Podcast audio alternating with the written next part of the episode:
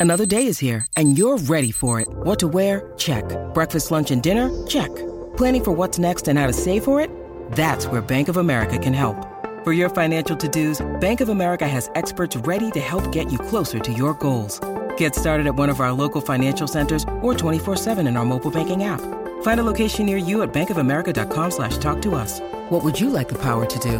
Mobile banking requires downloading the app and is only available for select devices. Message and data rates may apply. Bank of America and a member FDIC.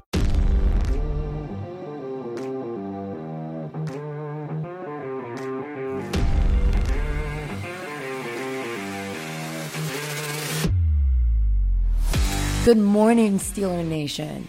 You are listening to 15 Minutes with Mac. Happy Friday, everybody. I hope your week has been fantastic so far. Thank you so much for tuning in. I'm Mackenzie Miller from SteelerNation.com. And who's ready to talk some Pittsburgh Steelers? I know I am. So, let's let's go let's go straight into OTAs, why don't we, huh? So on Thursday, some changes were made. What? Well, yeah, you're going to see a lot of this early on. You know, camp hasn't even started yet. We're just in OTAs. But players are talking, changes are being made, and just what might those changes be? Well, let's jump to our O line. So we drafted Broderick Jones knowing he was a dog at Georgia, obviously, Georgia Bulldog. um everybody believed that when we drafted Broderick Jones that Dan Moore Jr. as a starter could come to an end. But reports are coming out that this might not be the case. So, what did Dan Moore Jr. do? Well, he became the bigger person. And by bigger person, I literally mean the bigger person in a situation. So, when you see your job being threatened, by somebody new because more talent is just coming into the team, you can act one of two ways. You can adapt to change, or you can pout like a little baby in the corner and be mad. Now, what does Dan Moore Jr. do? Well, he's taking the higher road in this situation, putting himself in a place that could benefit him down the line. And they all say when you got lemons, make lemonade, right? So I feel like Dan Moore Jr. is making lemonade out of his situation because he has decided to move from left tackle to the right side of things. So now he'll be in a position battle with Okorafor for the right tackle starting job. So, you guys, what do you think about this? I know we were all saying that what's Dan Moore going to do? What's going to happen now that we drafted Broderick Jones? Well, it seems like he's he's taken one for the team and, and stepping up in a place where he can find himself a benefit to the team. Now, Dan Moore Jr. is only 24 years old. So making the switch at a young age could be good for him in his career. Because I say once you play one side of the ball for a very long time, it is hard to switch from side to side.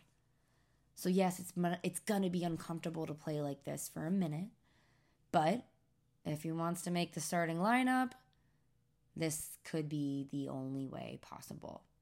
Now, if we're going to continue on this O line topic, I want to direct our attention to another person that will probably not start um, it's it's hard when you bring veterans in from other teams that have more experience, might have a better resume than you, but how these players adapt to new guys does show a lot about them and who they are.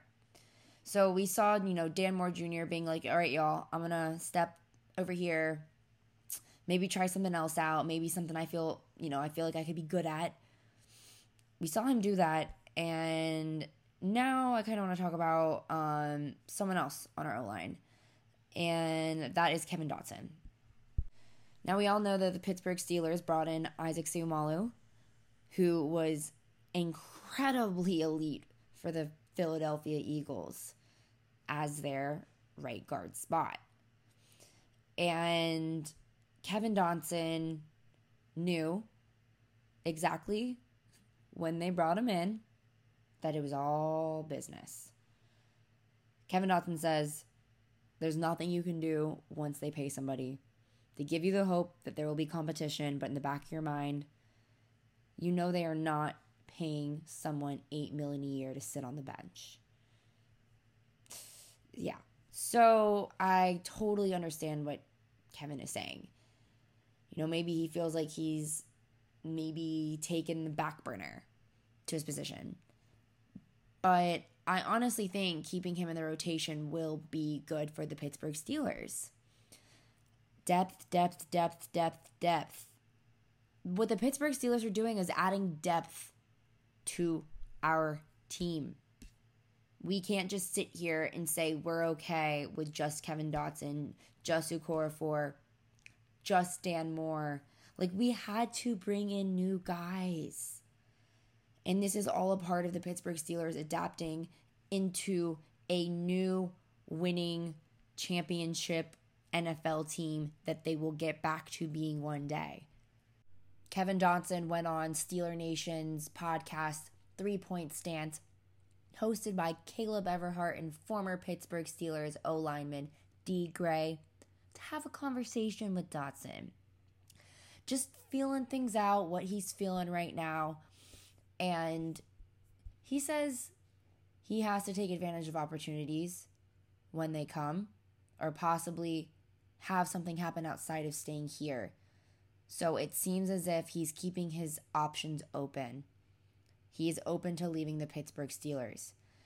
But he says he would love to stay here. But if someone were to give him more money, he might have to take it. But that's completely understandable. You guys, this is a business.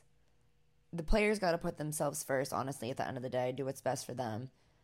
And the way that Kevin Dotson was talking, it, it just kind of like rubbing me in a little weird way. It's like the energy is a little off. It kind of doesn't feel like he's all in. And that's probably due to the signing of Broderick Jones, bringing in Isaac Seumalo. Just things are changing, but it it just it seems as if he feels like he's being replaced, and I hate that for him. I hate that feeling when anyone feels like maybe lesser than.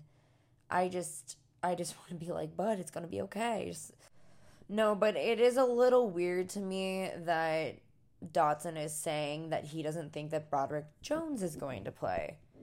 He says it doesn't make any sense to him. He thinks that the Pittsburgh Steelers drafted Jones thinking about the future. And if he does play this year, he is going to be at tackle. He's not going to be moving to guard because Derwin Gray thinks that Jones would be a great guard. Therefore, Dan Moore should still be left tackle. Okorafor should be right tackle.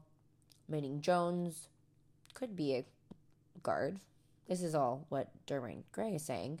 So, what do y'all think about this? Do you think the O line is gonna be seeing some moves? Do you think the new talent will not play? Where do y'all where do y'all see this this turning?